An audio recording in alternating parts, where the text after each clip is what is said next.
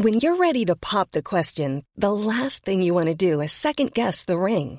At Bluenile.com, you can design a one of a kind ring with the ease and convenience of shopping online. Choose your diamond and setting. When you find the one, you'll get it delivered right to your door. Go to Bluenile.com and use promo code LISTEN to get $50 off your purchase of $500 or more. That's code LISTEN at Bluenile.com for $50 off your purchase.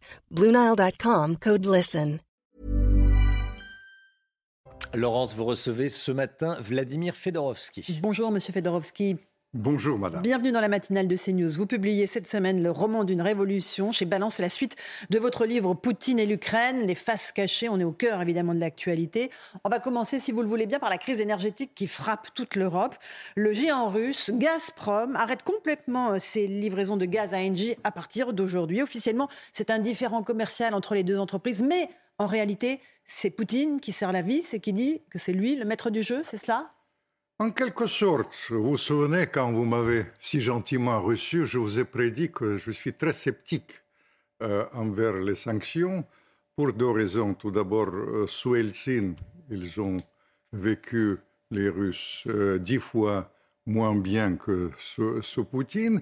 Et deuxième raison, euh, j'ai jamais compris. Je pense qu'ils ont vraiment mal calculé, les Européens, parce qu'on tire dans ses propres pieds. Mm-hmm. Euh, il fallait faire euh, les sanctions, il fallait soutenir l'Ukraine, mais il fallait bien calculer. Quelqu'un a dit qu'il va mettre la Russie à genoux à l'époque. Mhm.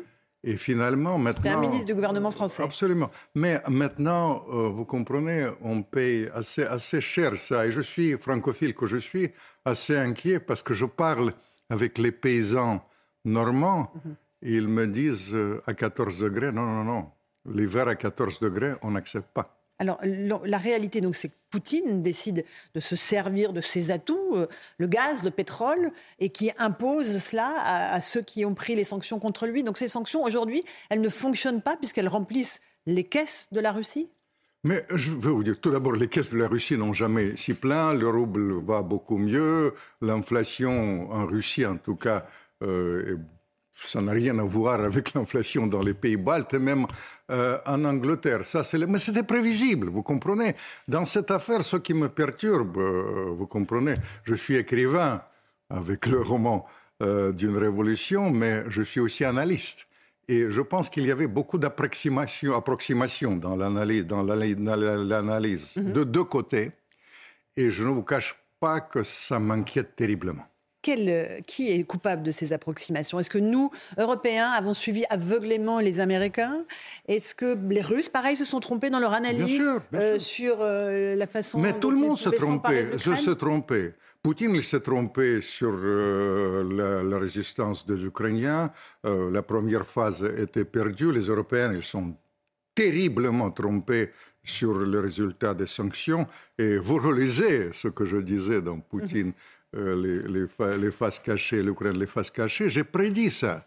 On sentait ça. Je vais vous dire, sur, sur le fond, même les, Européens, les, Américains sont perdants, puisqu'on a poussé la Russie dans les bras de la Chine et on a créé hum, l'alliance, à mon sens, irréversible entre la Chine et la, Russie économique avec euh, le gaz et le pétrole, mais au-delà de ça, militaire avec l'Inde. Vous comprenez euh, pourquoi je suis bouleversé aujourd'hui Parce que j'ai des origines aussi ukrainiennes, parce que je crains qu'on vit un des moments les plus dangereux de l'histoire de l'humanité.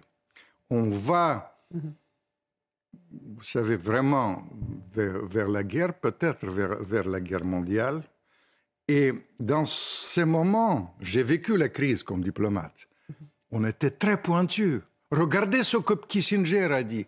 Regardez ce que dit, il y a un très grand conseiller américain, Jeffrey Sachs, c'est l'auteur de la sortie économique du communisme en, Pologne, mais aussi en, Russie. Il est effrayé et il utilise le même mot que moi, l'approximation de l'analyse et vous avez si bien évoqué ça à propos du gaz de, pétrole. On paye très cher ça. Est-ce que les... Vous vivez en France, vous êtes francophile. Les Français euh, vont accepter longtemps de payer aussi cher le prix euh, de l'énergie euh, pour soutenir l'Ukraine? C'est ce que Emmanuel Macron répète, c'est ce que la Première ministre répète. Elle dit il y a un risque réel de pénurie de gaz, c'est ce qu'elle a dit hier un risque réel de pénurie de gaz, hein, je précise, qui nous montre que la défense de nos valeurs en soutenant le peuple ukrainien a un prix. Tout d'abord, je suis, euh, j'ai des origines ukrainiennes. Deuxième chose, je suis francophile absolu et euh, la France m'a accueilli avec mes 50 livres. Vous savez que c'est euh, le roman d'une de, révolution, c'est 50e livre que j'ai fait en français. Et je tiens à vous dire, moi, je, je, parle tout le temps avec les gens, avec les gens très simples. Je vois comment ils réagissent. Il y a deux choses qui me frappent les gens sentent cette approximation de l'analyse. D'ailleurs, ils apprécient votre chaîne pour, pour les précisions. Ils disent Attendez, ils nous racontent beaucoup d'histoires. Tout, ils sont contraires, toutes les, choses. C'est la, première chose. Et deuxième chose, il y a, hum, évidemment, les Français sont généreux, ils accueillent, les, les, solidaires. solidaires il n'y a aucun doute sur ça. Mais en même temps, ils, ils sont plus dans l'esprit gaulien, si vous me permettez. Il pense aux intérêts. Tout d'abord, il faut penser aux intérêts du peuple, aux intérêts de, de, la France, que j'aime.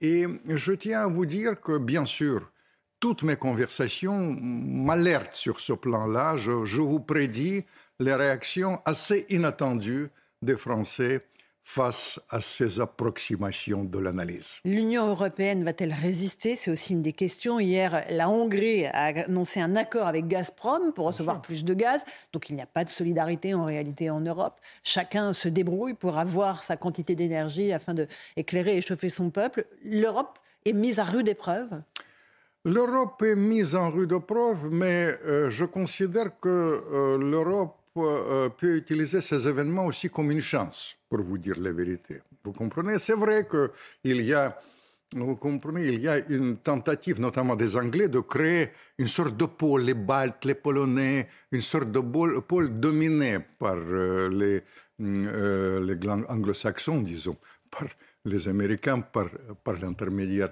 de ça. Mais en même temps, il y a en même temps, si vous me permettez, comme j'ai soutenu la démarche de Macron diplomatique, je tiens à le dire, en même temps, ça peut être une chance. Il ne faut pas se sous-estimer aussi. L'Europe peut jouer un rôle. La seule chose que je souhaite, que les analyses soient très pointues et surtout qu'on ne tire pas dans ses propres pieds. Euh, justement, Emmanuel Macron, euh, a annoncé il y a quelques jours qu'il ne fallait plus faire de compromis avec la Russie, alors qu'il était plutôt sur un pied de dialogue. Euh, qu'est-ce qu'il faut proposer comme solution désormais? Sur le front, on voit que les Russes pilonnent sans relâche euh, les positions ukrainiennes. Il y a une offensive ukrainienne sur la ville de Kherson qui est tombée aux mains des Russes. Qu'est-ce qu'on peut proposer pour sortir de ce bourbier? Euh, Vous vous souvenez, dès le début, j'ai soutenu la démarche de Macron. Et dans la démarche de Macron, même pendant cette semaine, il y a deux phrases. Ce qu'il a dit euh, à propos de la recherche de la paix quand il était en visite euh, en Algérie, et en même temps, pas de compromission. Euh, pour ma part, je suis persuadé qu'il y a trois solutions aujourd'hui.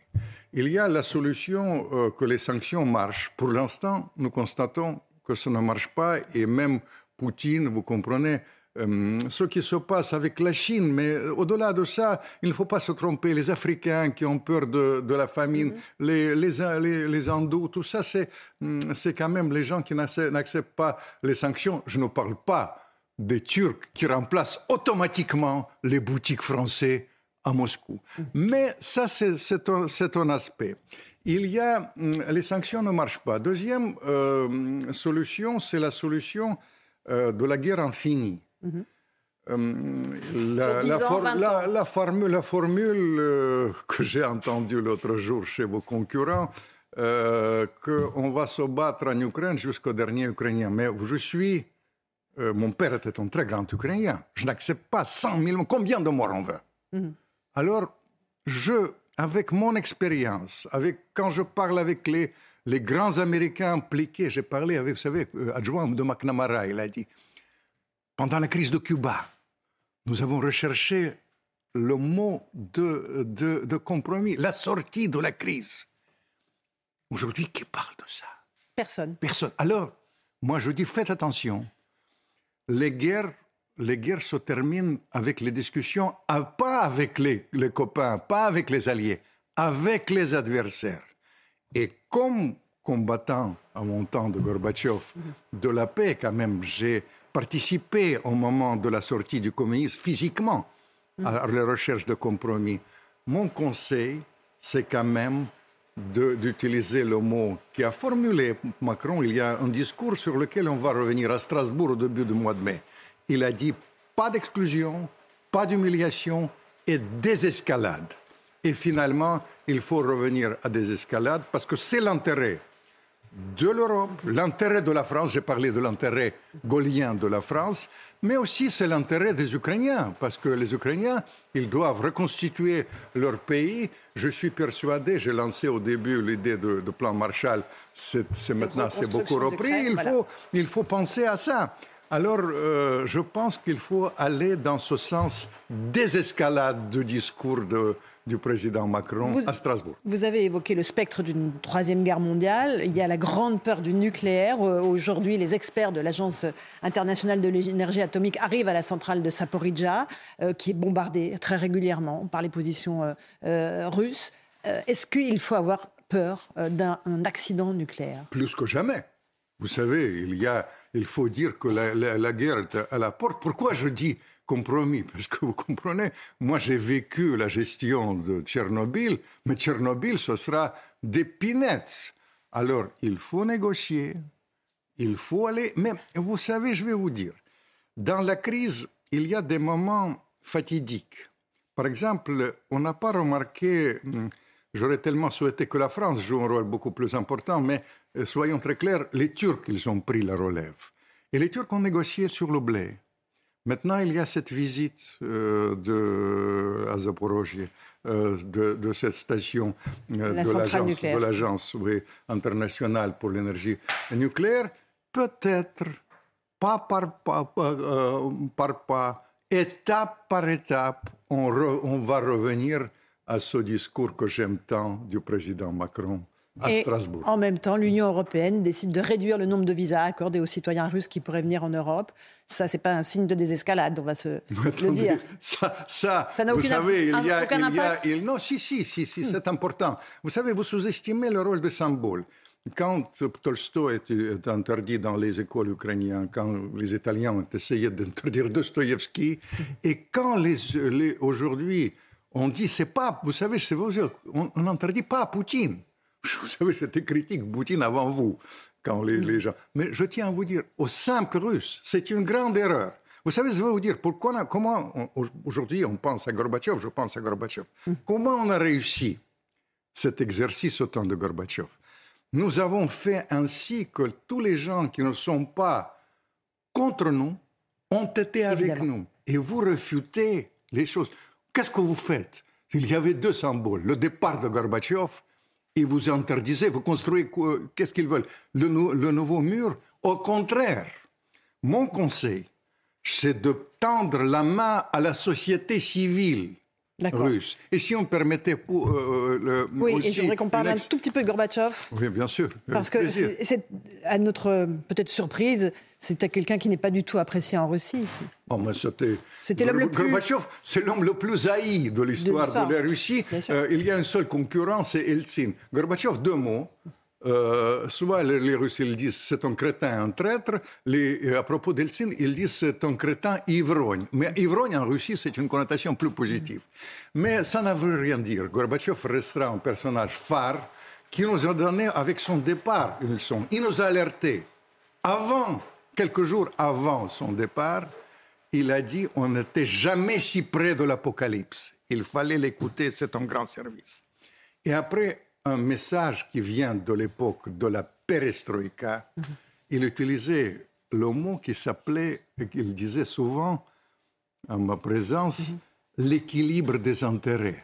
Chercher la sortie de la crise. Je vous dis, les grands Américains, Kissinger, Jeffrey Sachs, et Gorbatchev, Mais les vôtres, Sarkozy, vous comprenez, les, les, les nôtres, parce que j'ai mm. aussi une nationalité française, mais vous savez, Sarkozy, il y a entre Guénon, son conseiller, mm. Chevènement, il faut les écouter quand vous calculez, Raffarin, mhm. qui nous conseille aussi de négocier. Alors, écoutons les sages. Merci beaucoup, euh, Vladimir Fedorovski. Le roman d'une révolution, c'est la suite de votre livre sur Poutine et l'Ukraine aux éditions Ballant. Merci d'être venu ce matin dans la matinale de CNews. Avec les lettres inédites de l'amour de la vie de Lénine. Très bien. Un grand, vous savez, Inès, Armand, Inès Armand, c'est vraiment une évasion totale, mais aussi l'analyse très pointue dans la suite de mon euh, Poutine, l'Ukraine face cachée. Merci beaucoup. À vous, Romain Desarmes, pour la suite de la matinale.